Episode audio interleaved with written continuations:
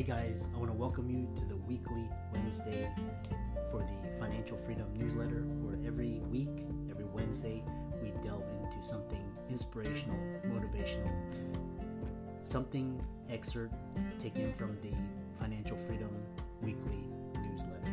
Wherever you are, if you're listening on Spotify, on iTunes, Google, be sure to click the like, subscribe, share, comment. Without ado, let's get into the show. Guys, welcome to this week's podcast episode for the Financial Freedom Podcast. I'm really excited about today's guest, Jonathan Bednar. He's a CFP, he's an author, he's also a podha- podcast host. And um, today he's going to be talking about his journey owning an investment firm, providing financial advice. Uh, we'll also talk about his book and, uh, as well as his podcast, What the Wealth, which is quite interesting. So, Jonathan, welcome. Thanks. Uh, thanks for having me, Chris. I appreciate uh, appreciate this opportunity and look forward to uh, spending some time with you today. Yeah, um, we connected through Podmatch, and uh, tell the audience introduce yourself and what you do, and we'll we'll get into it. Absolutely. So my name is Jonathan Bednar. I'm a certified financial planner. I've been in the industry for 15 years. I co-own Paradigm Wealth Partners, which is based out of Knoxville, Tennessee, um, and then have this What the Wealth brand, it, which is kind of a, a way for me to just use my own authentic voice to, to communicate with people I've published two books and host the podcast called What the Wealth. So, um, yeah, you know, we spend a lot of our time helping people pursue financial freedom, retirement planning, all of those things, and and and you know, having you know the books and the podcast is really an outlet for me to to do more teaching and less selling. Yeah, I love that uh, education. And so, um, yeah, talk about uh, one thing is, um, you know, you have a, like I said, uh, financial planners, they're in the state of flux with the financial industry getting disrupted and they have to reinvent themselves. I think eventually lawyers and doctors like I can have to do the same thing. Um, so one thing is talking about is um, how do you distinguish yourself? Uh, you know, when all the financial advice is there, how do you add value, make a distinction, stand out? Uh, I think a lot of that's through just being authentic, authentically myself um, and, and, understanding that I will attract a certain tribe that want to work with me, and that's okay if I don't attract everybody. And, and giving not only potential clients perspective, but also and, and flexibility, but also giving myself that flexibility, which again kind of led me towards writing and, and authoring the podcast too, because I can only wrap my arms around so many people um, but still, I want to be able to help kind of spread some some news and, and the message of financial planning. So those other options gave me that uh, that ability. You know, we specialize in helping career professionals. I believe everybody wants to retire at some point. that could be retire early. It could be work till you're 95. But usually, uh, people want to retire. I've yet to find someone that doesn't. Um, but we spend a lot of time helping you know younger professionals, career professionals sales executives, uh, you know, doctors, you know, high earning professionals who, who really don't have the time and or the energy. It's not that they're not smart enough to do this. They're certainly capable of doing this on their own. But whether they're running their own practice or their own business or, or just spending time with their family, they don't want to do that. And so they've chosen to outsource it. Um, and so, you know, really that's, that's where we spend time, you know, the most it's uh you know it's quite interesting um you know the way everything is um going toward. And so one thing is talking about um you mentioned you know most people want to retire. And uh what's interesting is um you know i was talking to some other and reading and like this idea of uh reaching a certain number and then basically not doing anything is what is your thoughts on as a advisor you know basically the idea is you reach a number and then basically you can but people have to have purpose and passion. So how do you reconcile that? Yeah uh, i have a love-hate relationship with the the whole fire concept. I think it's it's awesome in principle. I think in reality uh, as i as i talked about in my book and when i'm talking with people we identify usually by our accomplishments. We're parents, we're uh, students, we're police officers, we're teachers, we're advisors, we're doctors, we're a lot of times actually when we meet somebody, you know, I'm Jonathan, I'm a certified financial planner. I own Paradigm Wealth Partners. And that actually usually leads the identity more than I'm Jonathan, I'm a dad and a husband. Um, and so I think a lot of that is because it gives us purpose, it gives us fulfillment. Um, and even if the certain job now doesn't, you always have the flexibility to move to a new career path.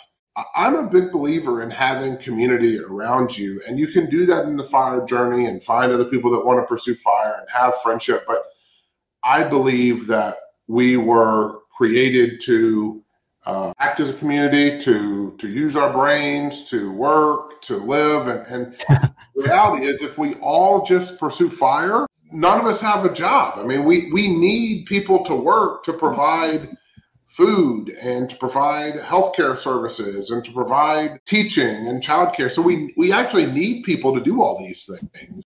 Do I think it's good to have work life balance and pursue your passions and and and do those things? Of course, but I think there's actually a greater sense of purpose and fulfillment that you get um, by continuing to work.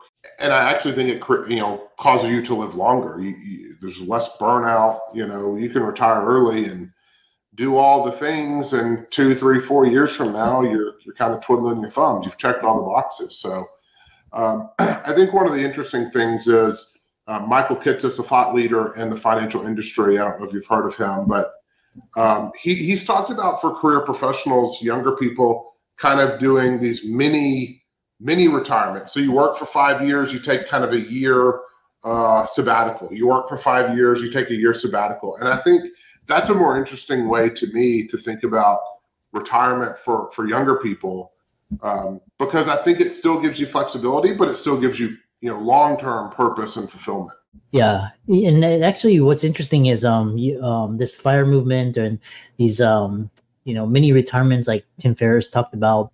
Um, I've really, you're kind of the first person to actually talk about that because most CFPs and they're kind of this uh, this twenty percent or ten percent, twenty percent savings, you know, index fund, all this stuff, and then you know like a four percent withdrawal rate, and that's kind of like the extent of their training, but this is kind of interesting. Um, so when working with uh, people, you know, what is your number one mistake people make before retiring?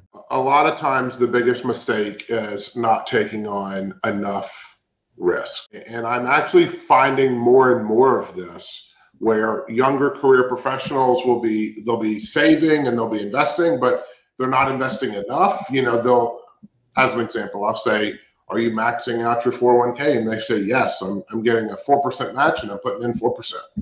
That doesn't mean you're maxing out your 4 and and so that's just one example. Another example again is, you know, someone may be at, you know, an aggressive saver, but they save the money at the bank or they buy CDs even in younger years. And so um, two of I believe there's five big retirement risks, but but Two of them are longevity and healthcare. And with technology and healthcare getting better by the day, uh, are we live into our 90s. And actually, there's studies today that say, you know, Gen Z will live into their hundreds. Um, I haven't started to see that yet, although I've had some clients live there, um, but not at the same kind of lifestyle that they're predicting, you know, younger generations to be. So people need to take more risk. You need to be actively invested, uh, you might think your investments are, are, comfortable, but if you're early in your retirement journey and you're still working and you're going to retire, you know, 20, 30 years down the road, you need to be much more aggressive than probably you think you should be. Yeah. Yeah. It's quite interesting because, uh, you know, with, um, I was talking like in most of the time I'm talking to entrepreneurs and you know people in their 20s are more financially literate. They realize they have to start saving more and uh, you know avoiding consumer debt. And uh, they were saying you know with this inflation inflation is now like 3% and interest rates are like you know 5% maybe could be higher later. And um and you know s&p like s&p like over the is like 8% is probably less than that given all this volatility and then so basically in nasdaq is now 40% year up over the year. You know, you talking about your aggressive, like people have to or start thinking, okay, forget the S and P because uh, over a ten year period and with all these like um, market drawdowns, if I get if I get like seven percent, eight percent with inflation, and then I can put that money in a money market and get five percent, why would I put it in the S and P? Uh, so people are starting to think about this. They're starting to think about real estate. You know, all these di- like also these digital current digital assets such as Bitcoin. I'm not again, this is not advice, but people are starting to look into that because there's they want to get a better return and um, you know avoid you know if the banks one day say oh your money's gone you know we're going to be in like the banks in South America and all of that. So uh, really interesting. Uh, so the other question is talking about this. Um, so that's one thing, and then one thing is um, talking about what are the big five risks to retirement. Uh, I, that's quite interesting. Risks to retirement. What do you mean? Yeah, this is this is from my second book, uh, which is titled "What the Wealth: Identify Your Core Values, Reignite Your Dreams, and Combat the Five Big Risks to Retirement, or the, the Five Big Retirement Risks." The, the five big risks are taxes, inflation, longevity, withdrawal strategy, which applies later on. You know, if, if, you're not, if you're still a career professional, you're still working, uh, the withdrawal doesn't impact you today, but it will at some point. And then probably the biggest risk of all is our behavior. You know, are you taking on enough risk? Are you are you too aggressive with not enough uh, real strategy, just kind of willy nilly? Um, so those those are the five big risks, and, and, I think they're important. Again, whether you're 20 or 30 or you're 70 and 80, um, th- these risks are are very real for for everybody. Um, taxes back in the 40s were as high as 90%. Um, the highest tax bracket today is 37. Incredibly high debt, $32 trillion in, in, in US debt. And as the rates have risen over the past 12 months, we've seen the interest on that debt balloon. We had at one point, we had 45 workers for every Social Security recipient. Today, we have roughly 2.8 workers for every Social Security recipient, and that number is going down. There's just there's a lot of risk that you need to be aware of. And if you're going to be an ostrich and bury your, your head in the sand, you may or may not make it. Um, and that's where I think a financial plan can can really help benefit a lot of people. Having an actual, not only investment plan, you know, how are you going to invest and how are you going to make decisions, but what if you know this event happens or what happens uh, prematurely lost your job or have some sort of disability any of these other scenarios, how do you plan for that? And, so that's where I think creating the, uh, this financial plan around those five big risks uh, really helps build out and, and, strengthen that foundation. Yeah, yeah. If if if 2020 wasn't a wake up call, it's like you, you know everybody is SOL. It's on their own. You can't depend on Social Security before you could. You know, Social Security is actually a Ponzi scheme. U.S. is broke. Um, you can't depend on a job because you know now everybody's freelancing and having multiple streams, and uh, yeah, you know taxes are a waste of money.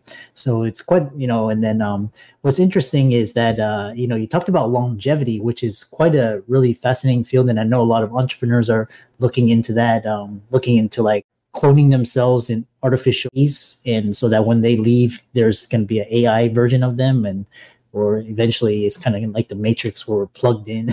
Kind of is like this virtual metaverse which is uh quite sounds quite ridiculous but it could you know could happen. 30 years ago i don't think people really would have thought there would be autonomous vehicles and here we are today they are very much real. Yeah. I think there's um i just left a, uh, a, an executive leadership symposium at ucla about 60 days ago uh, and one of the professors there, Hal Hershfield, was talking about, you know, how we think about our future self and the limiting uh, ability of really thinking essentially past the now. I mean, we can think uh, some future, but the longer future goes, I mean, you might have a dream of retiring or owning a lake house or a beach house, whatever it is, but how you actually think about your future self is very very difficult. And was an interesting study. So yeah it's kind of relates back to the, the stuff you just mentioned or driverless vehicles or just technology in general. It's it's, it's pretty amazing and it, it's only accelerating. Yeah.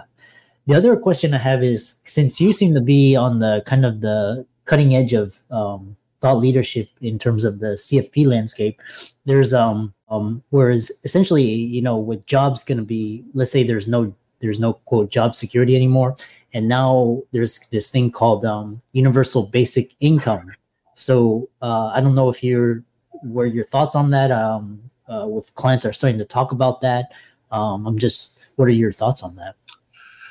Yeah, my clients aren't aren't really asking about that at this point. You know, I think as the the people that say AI is a disruptor to every industry but their own, I think have some of their blinders on. I mean, I think AI can disrupt every industry. But I don't actually think it disrupts us to the point that our jobs go extinct. I, I kind of think back to the Industrial Revolution when tractors were, were really in, in, invented to help plow fields and, and make life easier. People thought, well, that's just going to kind of make us go extinct. The reality is, it increased productivity. Um, back to what I was learning at that at that UCLA study, there was a, a, a conversation about uh, this is not uh, the the leading professor that kind of led the group, but another one um, talking about AI, and, and he was talking about the potential disruption for radiologists and having AI read these scans. And there were some statistics where if the doctor read the scan only, and if the AI read the scan only, um, but actually the best result was if AI and the doctor collectively read the scans actually had the highest outcome. And I think that's what you'll see more of. I think you'll see uh, companies and professionals, you know, continue to evolve and and use this AI. Uh, sure, AI could probably cause some businesses to go extinct, but I think for the most part, most companies and industries will will use it to their benefit and and make outcomes better for even clients and and uh, users as as it relates to universal basic income, I think it's certainly a possibility. I think we've kind of seen that kind of with Social Security. Obviously, Social Security is at a higher you know age limit than universal basic income, which is being talked about at you know a lower level. There's obviously some some already some politicians that have kind of pushed that narrative and and, and started the conversation. I'm not saying it's not possible. It certainly is possible. I think it's um, I think it's still probably several years down the road, but probably potentially closer than it was prior to maybe the last year when AI really started to, to, to take hold. Um, so I don't know if I'm qualified enough to really talk a lot about that. Um, yeah. But it would not surprise me if it if it does happen at some at some level. How yeah. do we fund it would be the issue because we're back to 2.8 workers for every Social Security recipient the only way to fund uh, not the only way, but the major driver to, to shore up the, the Social Security shortfall is to raise taxes. Mm-hmm. You would have to raise taxes to fund universal basic income. So, um, you know, I think there's a big possibility back to our debt to GDP is about 122% or so. The way to offset a lot of these problems is to raise taxes. And I, and I I think people are grossly unprepared for mm. that. Yeah, it's it's uh it's quite it's going to be it's quite a wake up call. You know, there's so much. For example, you know, you know, with the U.S. broke, and they basically have to. This is why all most currencies go to zero, is because you know the basically the debts get out of hand, and they have to inflate and print the currency goes to zero. Eventually, there's a reset. Uh, this is why owning you know real estate, gold. Now people are considering you know Bitcoin. These are kind of hedges against these types of events. Um, it's quite interesting. So you mentioned uh, you, you you wrote a book as well. So and you're also a podcast. So kind of tell people how they can find your work and reach out to you. Um, you seem to be really um, uh, really uh, on the cutting edge of these you know these ideas. Uh, so you can find me on LinkedIn at J Bednar II. That stands for two. I'm the second, so J Bednar II, um, or just type in Jonathan Bednar. Uh, both my books, um, uh, What the Wealth. A guide for financial clarity for professionals and families, as well as What the Wealth, identify your core values, reignite your dreams, and combat the five big retirement risks are both on Amazon, so you can find those there. Uh, the podcast, What the Wealth, can be found anywhere. Listen to podcasts. Those are the main two places. Um, my website is what the you type in "what the wealth" into Google, you probably find me. Yeah, yeah, I love that, and I love that title. It's kind of like a play on words, and um, yeah. So for all the audience out there listening, Jonathan for coming on the show, um, giving these kind of uh, new ideas and trends, you know, from a CFP standpoint, and all of his uh, resources, especially his book, will be in the links in the show notes. I'm gonna check that out right after this, and um, follow him on our socials. He's on LinkedIn, YouTube, and um, all of those will be in the resources. So, with that, thanks so much for coming on to the podcast. Absolutely.